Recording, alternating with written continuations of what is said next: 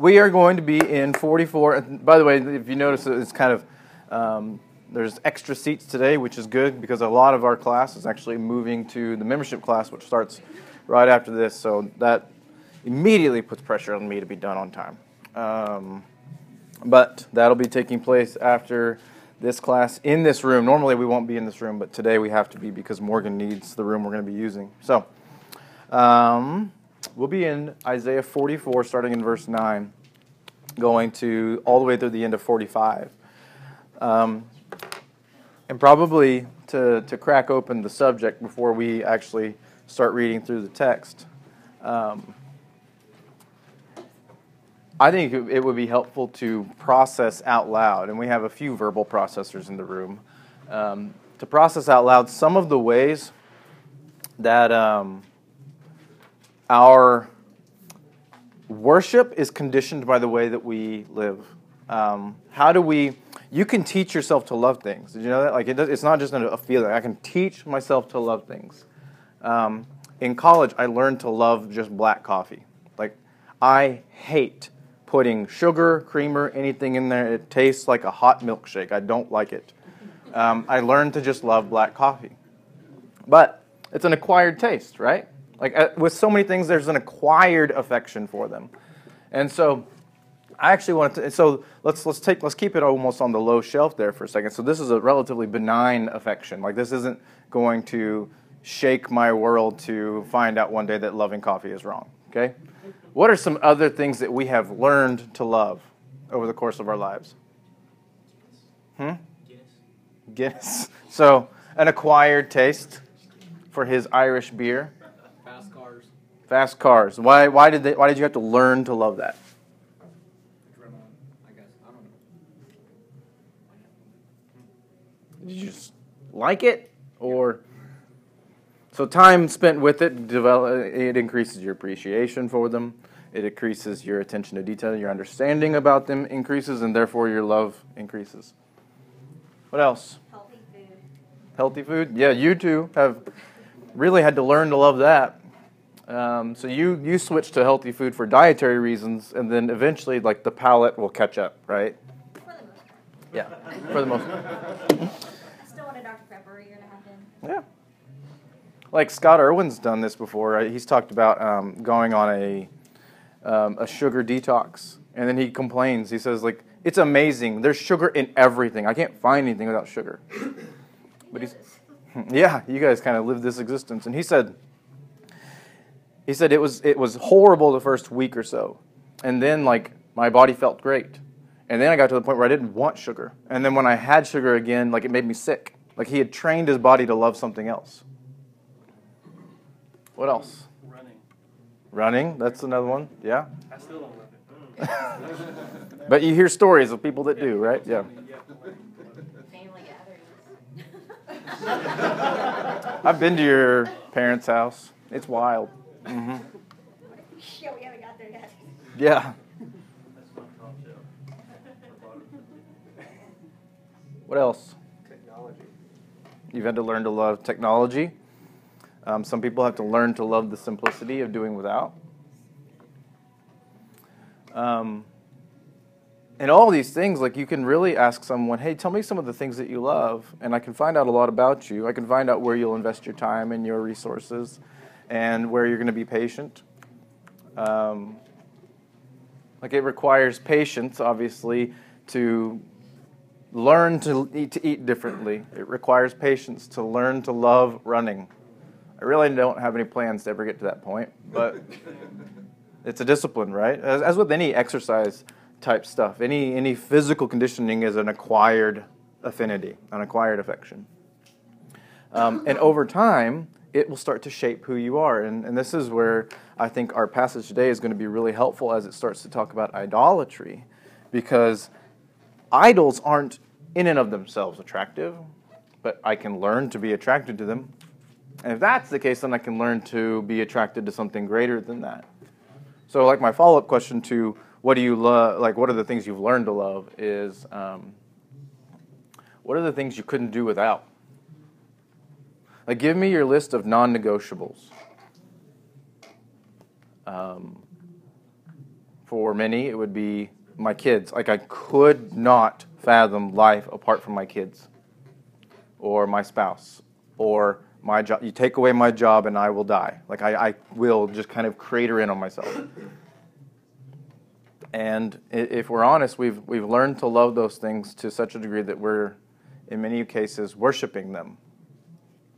And Isaiah is going to criticize those who would worship actually handmade idols that are probably the ancient version of what we all imagine an idol is a little statue.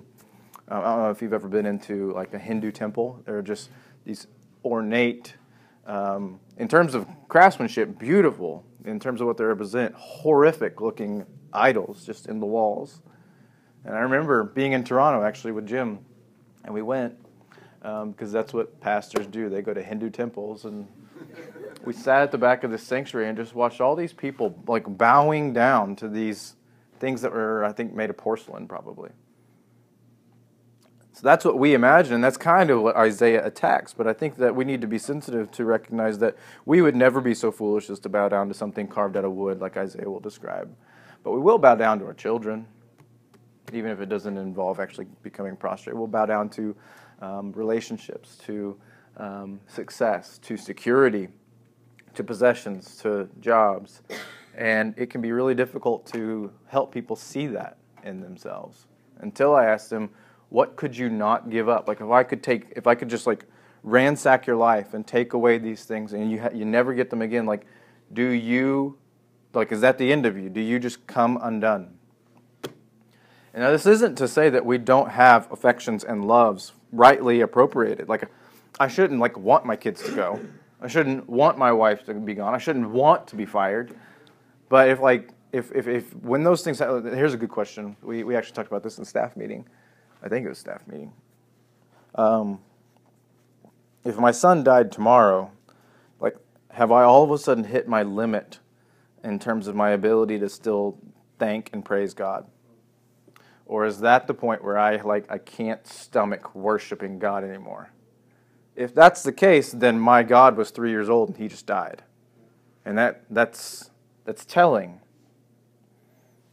Like if if if I now like so get get depression and the normal stages of grief off of the off the table. But like if if my relationship to God, if my worship with Him is contingent upon Him protecting and preserving my progeny, then my kids are my gods. And and it can be hard to see that. But Isaiah does a masterful job in these particular passages, these two chapters, just exposing how foolish that is. And not by putting down the idols, not by telling me that a three year old is not sovereign or powerful or all knowing. It's not by telling me like how bad he is, it's by just saying like, but you do know there's something better. And these chapters will go on and on about God's sovereignty and his power and his might and his mercy and his authority as it relates to the fact that he made everything. And so he's just like you you'll see these contrasts between what's what's been made and by whom. He'll draw our eyes to statues that we make. He'll just say that's foolish. And then he'll immediately start talking about God as the one who makes. Like, remember when I made you? Like, remember when I made everything else? And so, a good question when it comes to idolatry is to ask the question who is the ultimate owner of all these things? So, let us crack open Isaiah 44, starting in verse 9. This is um, in response to what we, what we actually covered last week. Um,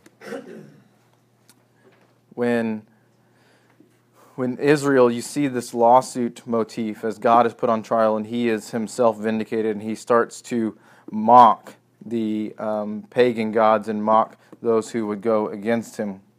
And then he says he will pour out his spirit on his offspring. He gives all these encouraging, comforting words. He blots out our transgressions of doing a new thing.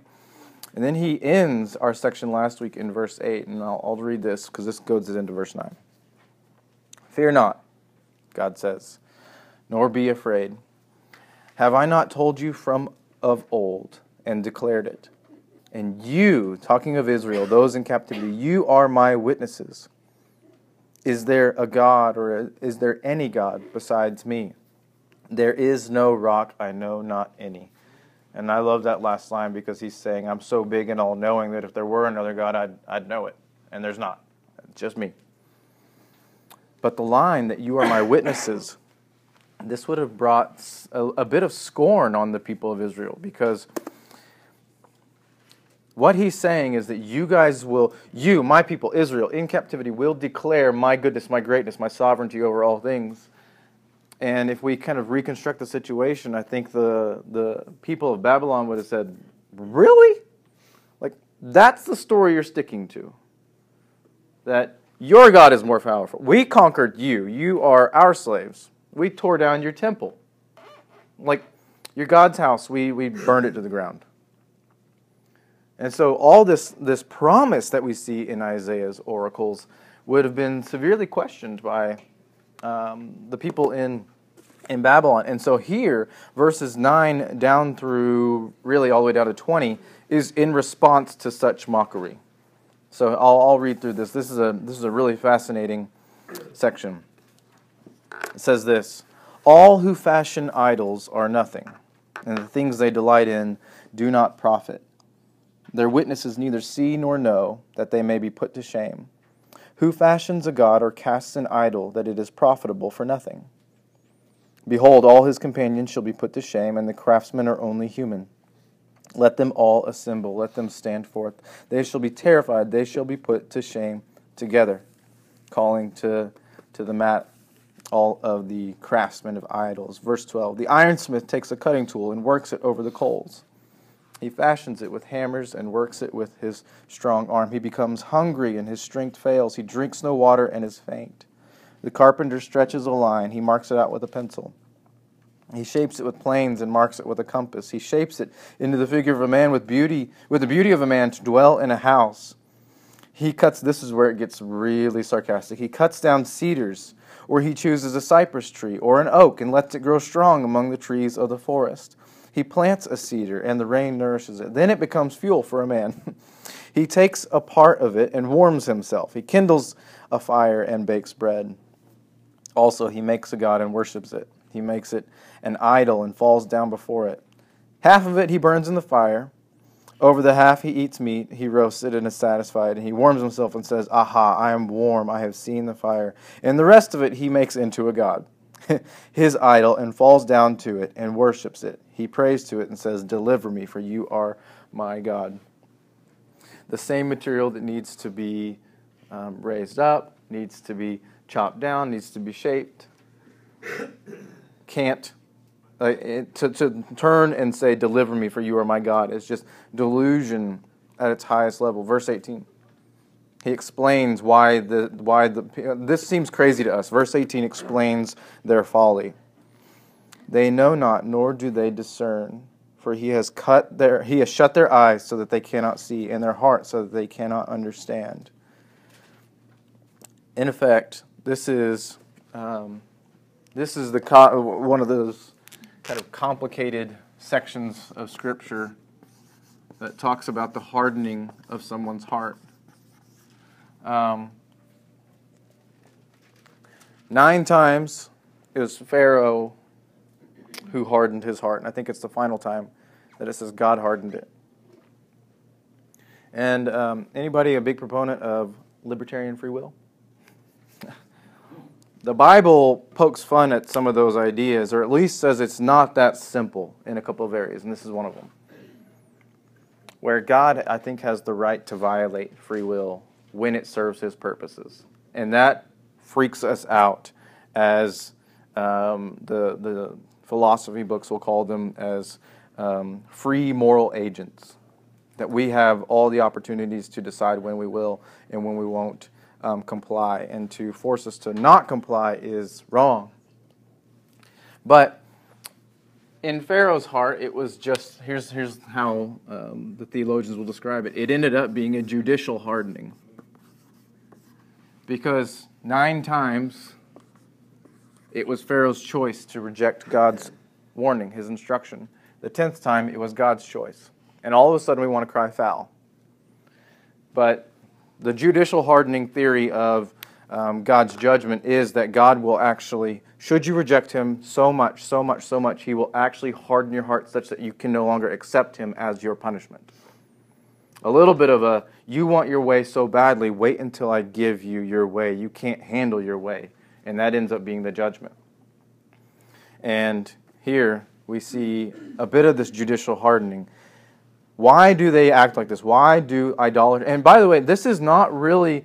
Um, this is a slight against the Babylonian gods, but it's a slight against God's people for, um, I mean, they're in Babylon because they've chased after foreign gods.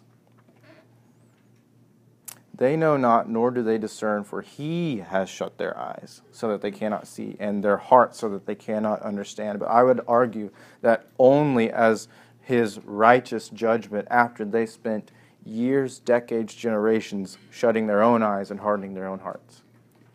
He comes in and says, Fine, permanently hardened. No one considers, nor is there knowledge or discernment to say, Half of it I burned in the fire. I also baked bread on its coals. I roasted meat and have eaten. And shall I make the rest of it an abomination? Shall I fall, down before a block of wood? He feeds on ashes. A deluded heart has led him astray. And he cannot deliver himself or say, Is there not a lie in my right hand? He is saying, the reason that it looks so foolish is because they truly don't understand what they're doing anymore. They're so depraved. They do not see it. And this immediately makes me think of so much of our modern culture. Um, this makes me wonder why, you know, and we can all have personal opinions on the matter, but this makes me, this helps me understand the, why I'm so frustrated with the abortion, the abortion agenda. It just seems so straightforward to me that this is the taking of an innocent life. And uh, for some, it's just not that simple. And I just wonder have you been because your heart's so seared that now you're just permanently deluded in this area, that you can't even reason according to what I understand is reasonable. And, and this really, it, it not only, I mean, it doesn't give them a pass, but it helps me understand a little bit of the other side. Is that you've been so steep, steeped in the lies for so long that you truly can't even recognize the truth anymore. And I see this in a number of areas, but abortion is kind of the one that sits most heavily on my heart. Um, anyway, so this is the foolishness of idolatry, and there's a lot for us to learn here about um, what happens over time in our hearts as we continue to worship our children's, our jobs, and our things. Is eventually you you can't even be convinced that that's a bad thing anymore. At some point, you might not even be able to convince that you're doing it at all. So um, I, I, think it would be important for us to be as sensitive to it as we can, but to involve wise people in our lives. To involve people who will tell us when we're being foolish idolaters. And then um, I would recommend that everyone have at least a, a group of people in your life that you will just almost blindly submit to. Um, it's amazing how many people I will submit to um, so long as I agree with them. But who do I have in my life that I'll give a blank check to speak wisdom into my life and I'm going to submit to them? I think it's important that we find those people that we just trust so much that when they tell us we're wrong, like our instinctive, um, like next step is to just go along with them and say, I don't understand, I don't even necessarily agree with you, but I trust you so much that I'm willing to go with you this direction. I mean, I, I have lots of, I actually, I, I believe that with the elders. I believe that with the guys. I believe that with a lot of people that, you know, um, actually this was this was a school discipleship conversation early, last week, last Tuesday night. I just said like if I if for any reason I take a stand on a position, and Scott Irwin, Drew Moss, and Paul Weiss take the other side and say I'm wrong, like take the particulars of the argument off the table. Like who's just going to assume that Ryan's wrong because those are three really wise men. Like, I think that Ryan should assume Ryan's wrong. When I have people that I trust saying, like, no, you don't see this, I think I need to trust the wisdom of the Spirit working through three godly men and almost say, you guys get to outvote me on this one. Like, I don't have to understand your side before I'll follow you. And when I have those people in place, when I have that kind of willingness to submit myself to the Spirit working in other believers, I feel safer that I'm not going to just fall into idolatry and then 20 years from now turn around and realize that my heart is as seared and as black as can be. So think about who those people might be and even let them know that this is kind of your expectation. Like I, I have people that I've told, when you see me doing whatever or saying whatever, uh, usually saying whatever, run my mouth a lot. Like I need you to be the first person to speak up. And I need you to know that I'm going to trust you. So don't just like come after me willy nilly. Like be serious because I'm going to believe you. Um, that's important, I think, to have those kind of people in your life, such that we don't look like these blind fools with black hearts. Okay, now he comes in and he says that in verses 21 through 23, he says, um, This, instead of being like that, this is the posture you ought to take. And he tells um, he tells the people of Israel, I want you to do three things. I'm going to write them down, then we'll read them. He says, I want you to first remember, and then I want you to, oh, it's repent, but what's the actual word? Return. I want you to return. And then he says, I want you to sing. So let's read and see what he's calling them to do. He says in verse 21 Remember these things, O Jacob and Israel, for you are my servant. What are those things? I formed you. You are my servant. O Israel, you will not be forgotten by me. I have blotted out your transgressions like a cloud and your sins like a mist, which goes back to chapter 43, verse 25. He says, Remember me. The, all of the Old Testament is this, especially the prophets, is this constant call to remember what God has done in the history of the nation.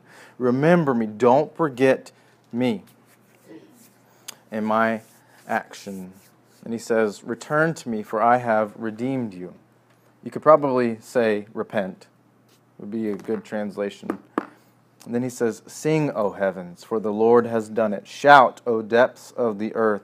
Break forth into singing, O mountains, O forests, every tree in it, for the Lord has redeemed Jacob and will be glorified in Israel. So he says, Remember what's going on, return, and I think the word we use now is repent of your ways. Come back to me, and then sing, we can just say worship.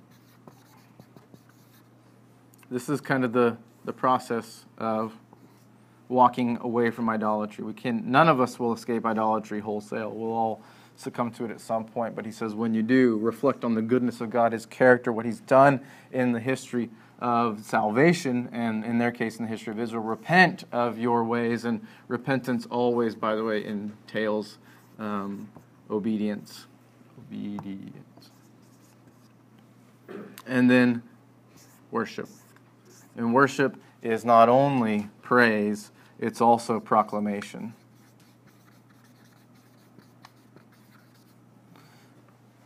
Or preaching, or just telling people what God has done.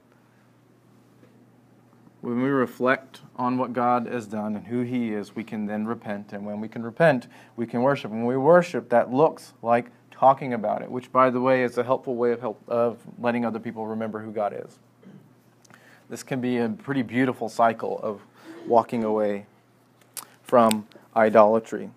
So, he says, This is what I expect from you. And then he explains how he's going to, in essence, make this happen in their case. And this is where you get the, the great prophecy of King Cyrus. So, verse, uh, well, verse 24 all the way down through 45 8 tells of God calling his shot, what he's going to do with King Cyrus. Um, I'll read some of this, but not all of it. 24. Thus says the Lord, your Redeemer, who formed you from the womb. Again, calling it back to the fact that you guys don't chase idols that you can make. Remember who made you. It's almost like whoever is the maker is actually the one in control. Remember the, the true maker. I am the Lord who made all things, who alone stretched out the heavens, who spread out the earth by myself. Um, we talked last week about developing a biblical imagination and looking for these allusions to great Old Testament accounts. Obviously, an allusion here to Genesis 1 and 2, to God stringing the heavens out. Who frustrates the signs of liars and makes fools of diviners, who turns wise men back and makes their knowledge foolish who confirms the word of his servant and fulfills the counsel of his messengers. We're seeing here in a complete authority over all things, who says of Jerusalem, She shall be inhabited. Remember, Jerusalem is a smoking, smoldering wasteland at this point, with a small colony of people that still live there, but by and large, completely insignificant on the world stage. Temple has been destroyed, um, just a, a backwater outpost by now. She shall be inhabited, and the cities of Judah they shall be built, and I will raise up their ruins. Who says to the deep, Be dry? I will dry up your rivers. Who says of Cyrus? Again, Cyrus is not the king in Babylon yet. This is a prophetic move. Who says of Cyrus, He is my shepherd, and he shall fulfill all my purpose, saying of Jerusalem, She shall be built, and of the temple your foundation shall be laid. Okay, if you want to see how this actually works itself out, if you uh, the book of Chronicles is likely the last book of the Old Testament that was written. So it's fascinating to see what was the last uh, little bit that was written down before we move into the New Testament. Isaiah would have been written in the 800s BC. Chronicles will probably be written in the 400s ish. And look how Chronicles ends. Second Chronicles 36 verse 22. Now, in the first year of Cyrus, king of Persia, that the word of the Lord might that the word of the Lord by the mouth of Jeremiah might be fulfilled. Jeremiah also prophesied to these things. The Lord stirred up the spirit of Cyrus, king of Persia. So this isn't even Babylon anymore. Persia's taken over. It's the Medo-Persian Empire. So we're talking a prophecy that not only points to a new king, but a new fundamental civilization. Thus says Cyrus, king of Persia, the Lord, the God of heaven, by the way, that's all caps. So Yahweh, the God of heaven, has given me all the kingdoms of the earth, and he has charged me to build him a house at Jerusalem, which is in Judah. Whoever is among you of all his people, may the Lord his God be with him. Let him go up. And then he sends people back. So this prophecy is affirmed um, many, many years later. You wonder how the Israelites read it the first time, how they heard this and said, that seems specific and crazy that you would use a pagan ruler as your instrument. Calls him his shepherd, which is mildly offensive, but wait, there's more. Verse 1 of chapter 45. Thus says Yahweh to his anointed, to Cyrus. The word there is, Thus says Yahweh to his Messiah, Cyrus, whose right hand I have grasped, to subdue nations before him, and to loose the belts of kings, to open doors before him, that gates may not be closed. Now, before we go in and describe what he's going to have Cyrus do, just imagine how crazy this would have sounded to Israel. They've already spent all their time in captivity wondering if their disobedience has nullified the Abrahamic covenant, if they are no longer people who will receive God's blessing. They are a people without a king, likely wondering if God's promises to the throne of David are now null and void as well. And then he comes in and says, And this pagan ruler is going to be your Messiah. What? And you'll see as this chapter finishes out that they refuse to believe him. They refuse to believe that God would do this. How could God do this? Which I keep going back to, to hope, directing our, our biblical imaginations to the book of Job, where we just get this beautiful lesson on the foolishness of questioning God when he says, This is what I'm going to do. Or telling God, This is why you should do something. The Davidic throne is certainly in question, and now we see Cyrus called the Anointed One. Um, It's also important for us to remember that this might be, even be more offensive to us as New Testament, um, as people post New Testament who have associated the word Messiah with Jesus specifically. Um, Israel likely didn't really have a concept of a divine Messiah. So we look at this as blasphemy. They would have said, No, our throne. Psalm 2, after all, is where you see the anointed one. This is it's actually a, a pretty powerful psalm in terms of messianic fulfillment. Um, starts out, Why do the nations rage and the peoples plot in vain? The kings of earth have set themselves, and the rulers take counsel together against the Lord and against his anointed, saying, and then it goes in all of these things. And you see the messianic prophecies. The Lord said to me, You are my son, today I have begotten you. By the way, none of this was written to Jesus or about Jesus specifically. Jesus takes it on himself and reinterprets it. This was all about David. So, this is what they thought of as the anointed one David and those who come from David's line, those who sit on the throne of Israel. So, if I'm, if I'm sitting in Babylon and I'm hearing about this king who's going to one day come from a pagan nation and be my new Messiah, like I'm doubting God's goodness because I feel like maybe He's just relegated us to being slaves of a foreign power forever. Like this is the, this is the real hopeful thing. I'm going to go be some uh, subject of a foreign king. What about David? What about the promise you made to him? All in question. You see, they they do not get it.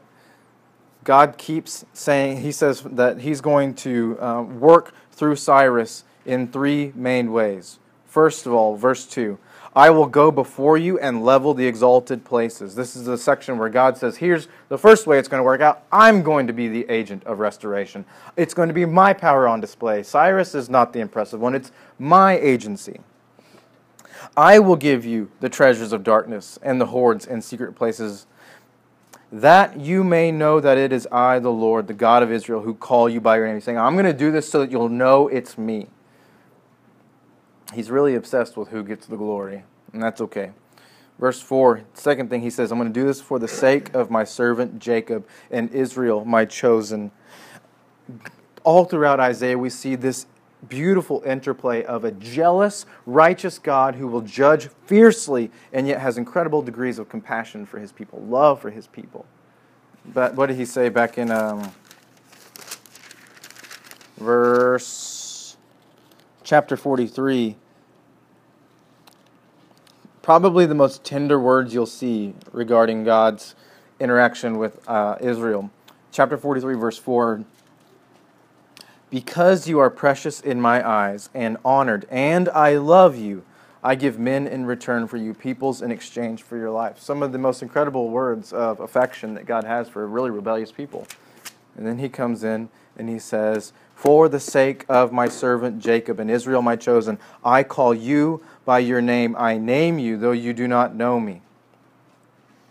Isn't that amazing? Like, I you are mine even though you do not and that's that's kind of a slight even though you refuse to know me is probably a better way of saying it i am the lord and there is no other besides me there is no god i equip you though you do not know me mercy then he gives the third thing. So, first, he says it's going to be by my own power. Second, it's going to be for your sake because I love you. And then, third, verse 6 that people may know from the rising of the sun, so that would be the east, and from the west, that there is none besides me. So that the nations may know I'm going to work through Cyrus to redeem, restore my people back to the promised land. I am the Lord, and there is no other. I form light and create darkness. Again, here's another Genesis 1 very, very clear allusion to who is the maker of all things. Goes back to the end of chapter 44, which contrasts the true maker with those who would fashion things out of wood. I make well being and create calamity. I am the Lord who does all these things. And then there's this call to praise, and again, another Genesis allusion. Shower, O heavens, from above, and let the clouds rain down righteousness. Let the earth open that salvation and righteousness may bear fruit. And if you go back and read the actual creation account and how these things took place, lots of language there that's being used. Let the earth cause them both to sprout. I, the Lord, have created it. He has created. This is an, a, a passage where um, I really appreciate the the righteous given to us in Jesus because we see we have two examples here that the God righteousness is such a commodity in his perfect hands that he can make the clouds rain it down that he can burst open the earth and salvation and righteousness just bloom um, it's pretty incredible to think and that should also really help us understand that there isn't anyone beyond his scope beyond his reach. No one so dark or broken or even blind or with hardened hearts to such a degree that he can't rain down righteousness and let it grow up from the ground. But Israel doesn't believe him. Again, I believe they're hung up on Cyrus. They're hung up on this foreign Messiah. Verse 9. But woe to him who strives with him who formed him. Basically, is like, cursed be you who would fight against me on this. A pot among earthen pots. Does the clay say to him who forms it, What are you making? A reference to Romans 9. Or your work has no handles. Woe to him who says to a father, What are you begetting?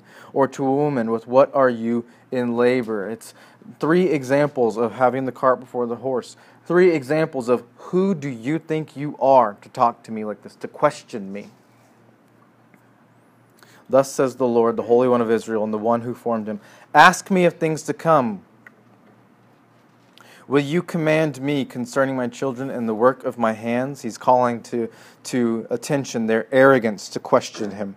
I made the earth and created man in it. It was my hands that stretched out the heavens, and I commanded all their hosts. I have stirred him up in righteousness. Speaking of Cyrus. And I will make all his ways level. He shall build my city and set my exiles free, not for price or reward, says the Lord of hosts says, I'm just going to make him do it. Back to Second Chronicles 36. How does it describe him doing it?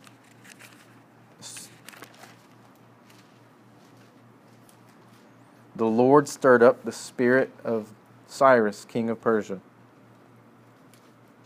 No one paid him, he wasn't conquered.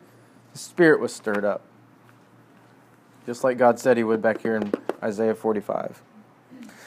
And then 45 ends with this chapter, this dialogue with, uh, between Isaiah and God.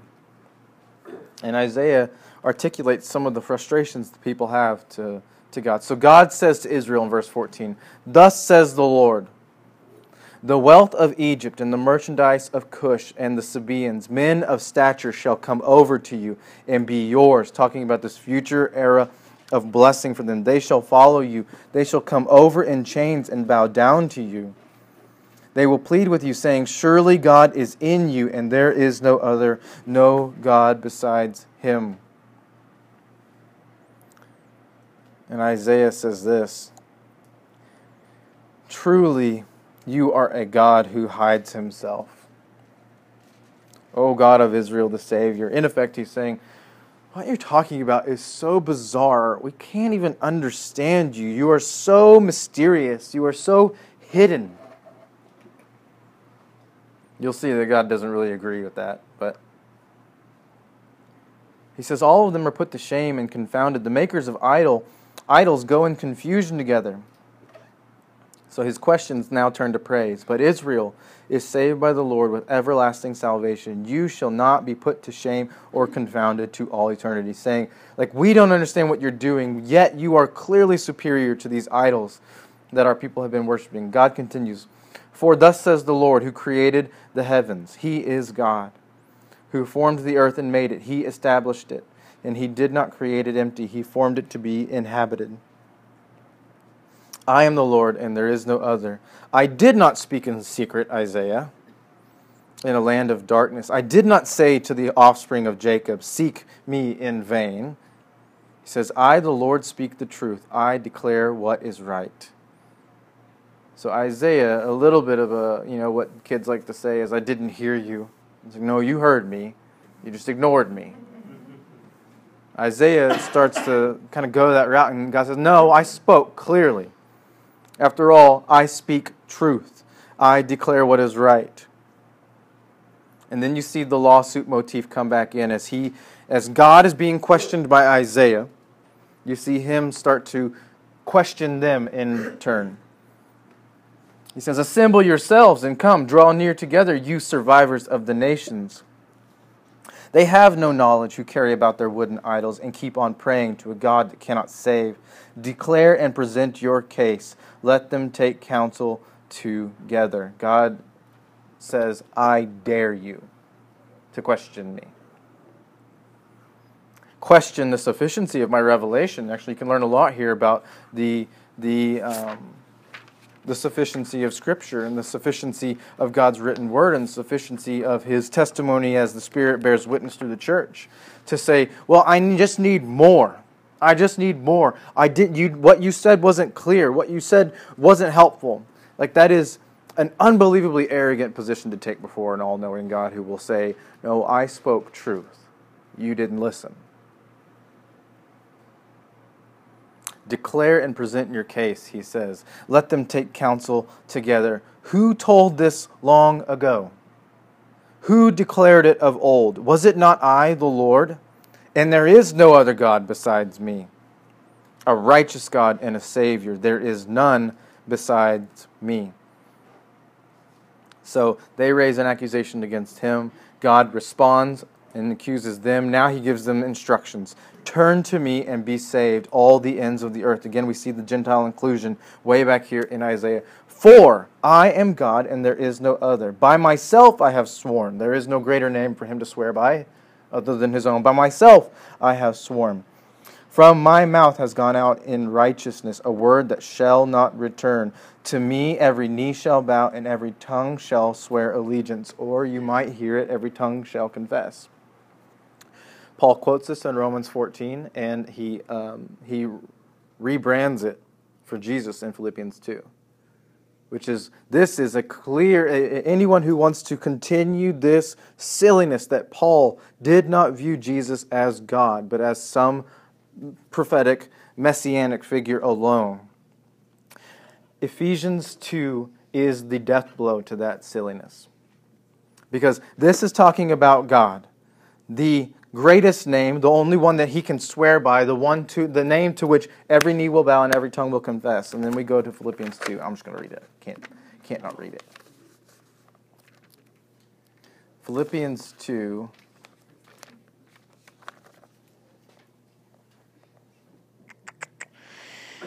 Oh, I want to read all of it, but I'll read just less of it.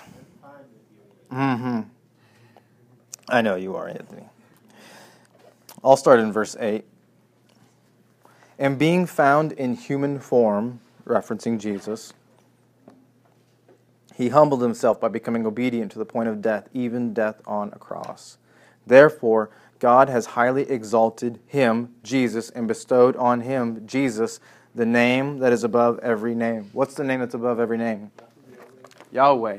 This is one of the most clear references that Jesus and Yahweh are the same. Lost my spot. Just a second.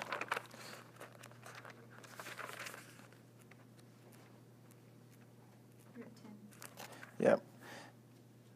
So that at the name of Jesus, Yahweh equals Jesus, so that at the name of Jesus every knee should bow in heaven and on earth and under the earth, and every tongue confess that Jesus Christ is Lord to the glory of God the Father.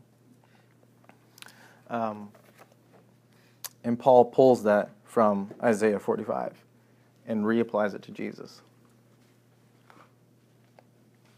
In Isaiah 45, it's not referencing the Messiah, it's a very clear reference to God Himself. In Romans 14, Paul picks it up, quotes it, and then Philippians 2, he reinterprets it as a text about Jesus himself. Now, before we go and think that this means that eventually everyone's going to swear allegiance to Jesus and that we're going to have some universal heaven, it just means that, that, that, Jesus will be recognized for who he is, whether in allegiance or in opposition. Um, every Every God hater I know will, like, the, Jesus will get the last laugh, and eventually they'll bow that knee once, and then it's over. Um, that's what that text means. It doesn't mean like a universal salvation. Back to Isaiah 45, verse 24. Only in Yahweh it shall be said of me, are righteous. This is Isaiah summarizing everything. Only in Yahweh it shall be said of me, Isaiah says, are righteousness and strength. He says, My only goodness and my only strength come from God Himself. To Him shall come and be ashamed all who were incensed against Him. In the Lord all the offspring of Israel shall be justified and shall glory. So, this is a sweeping two chapters that goes from the foolishness of idolatry to God rightfully vindicating his name over and against all idols, and that righteousness can only be found in him. Um, this is a great reminder of, I, I wrote on your summary, who history's true sovereign is. These two chapters just go out of their way to describe God's sovereignty over all things. And I want us to finish our last few moments because I want to be out of here in time to let the next class come in. Um, talking about a lifestyle that is ever moving towards worship. Um, I'm convinced that everything we do, say, um, everything tells me something about like what we care about. So I care about my job. I care about my family. I care about lots of things. Um, I care about. Show me your hobbies, and I can really see what you care about. Um, and therefore, what you like discuss the most can be really telling about what you feel is worthy of worship. What are you? What or whose worth are you constantly declaring?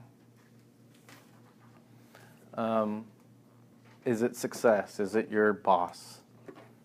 Is it your spouse? Is it your hobbies? Like, what is it that you do that tells everybody what you really care about? And I'm not saying that it means we don't have any of those things. But this text really calls us to put them in their rightful place and recognize that everything really is an act of worship. If, if I have a new hobby or whatever, or a book, I can get this way about book um, if I won't stop talking about it, I wish somebody would tell me to stop talking about it. Like, wow, quit worshiping that book.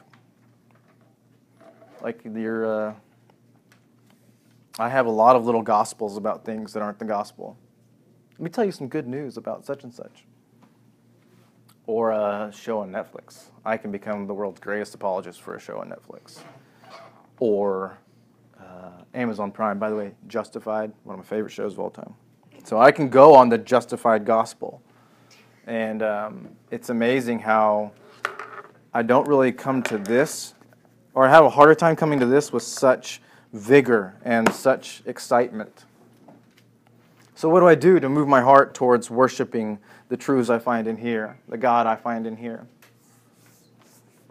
I think it's what Isaiah, well, God through Isaiah told us to do to always be in a position where you're reflecting on God's goodness and what He's done, and always be in a position where you're willing to challenge yourself and repent and change when necessary, and always be in a position to declare, worship, sing, praise God for His goodness, that He would even be so kind as to reveal Himself to you, and then challenge you to repent and get in line with Him and His mission. And, prob- and, and I suck at doing that by myself. That's why I got to have people around me that can help me do that. That's why I need trusted people that have blank checks to speak truth in my life, who I'm not allowed to argue with. And if you guys know me very well, that, that's really hard for me to do. I love to debate. I will defend things I don't care about. But I'll tell you guys this. This is this should tell you how hard it can be for me to do this. I a few presidential elections ago, I just came out of the voting booth, and my wife had much stronger opinions than I did.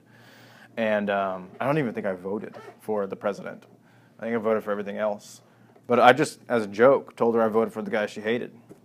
And she got so mad at me for doing that. And I became so mad that she was mad at me that I just let the lie go on all day long. just completely undid her day because I just wanted to argue. And I thought, how dare you get mad at me for voting? And so that was a little awkward dinner when I told her actually I didn't vote for anybody. You drove me crazy. So I thought I have a right to defend myself. But so it, it can be really hard um, to just submit and say, no, I'm not going to argue with you. But I, I, I would recommend that we all have someone in our lives with whom we almost never argue. I'm going to trust you. Uh, if you need some guys, um, the elders are a good place to start. Like, um, I wouldn't pick your dad because we enjoy arguing so much, but that's where it's even helpful to have people that are different than me. Like Scott's temperament is so different than me, um, than mine, and so Scott and I, like, I really can like trust that Scott's not going to just debate to debate. Like when he speaks, it's going to be like out of genuine care and compassion. And and Jim and I have a personality that's too similar. We'll just like to fight. Uh, but Scott, Paul, Drew Henderson, another guy who's a lot different than I am, and people that I trust. And when they say, "Dude, you're wrong," I'm like, "Oh, okay." I'm gonna ask Scott. And he says, "Yeah, you're wrong." I'm like, "Oh, okay." I guess that settles it. I don't agree, and I really don't see how, but I don't think the three of you together would get this wrong. So I have to be the one that's wrong. So that brings me to the repent stage, which hopefully I'll get to the worship stage and tell you guys how I was wrong and how they were right. Okay, that is all I got. I did my job to get us done early. Any last thoughts, though? I, I don't want us to just run past all this stuff. We will be moving into the servant songs um, next week. Well, the second one. Hope already took the first one. So, you, you're welcome, Mike. Um, in case I forgot, to, I don't remember if I told you guys or not. Mark did win. We are going to study Mark in um, starting in January. Um, we'll probably be in it all semester. I bet it takes us through May because it's the shortest gospel, but they're long chapters. So we will be studying the gospel of Mark one by one vote. So that should teach you guys voting matters, kind of. Unless you live in Oklahoma, then voting really doesn't matter. Okay, let me pray, and then we will we will hang it up. And you guys got plenty of time before the next service. But again, I want to let the membership class come in.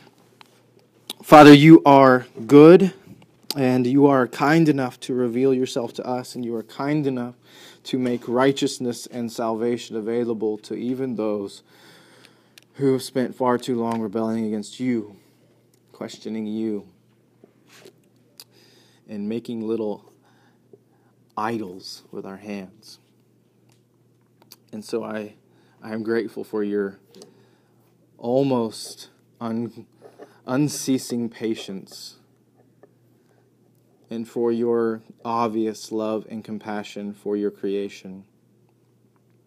So I pray that you would communicate those truths about you to us in ways that would affect change in our lives, in ways that would bring about repentance, and in ways that would bring us to the point where we love to talk about these things with other people. I pray that in us, others would get to experience the goodness of who you are. And remind us that when Isaiah talks about all the nations, that we are in that mission. And I pray that we would do as best as we possibly can to submit to you and to submit to your spirit in others. Teach us to, to long for these things and to, um, to be okay with them.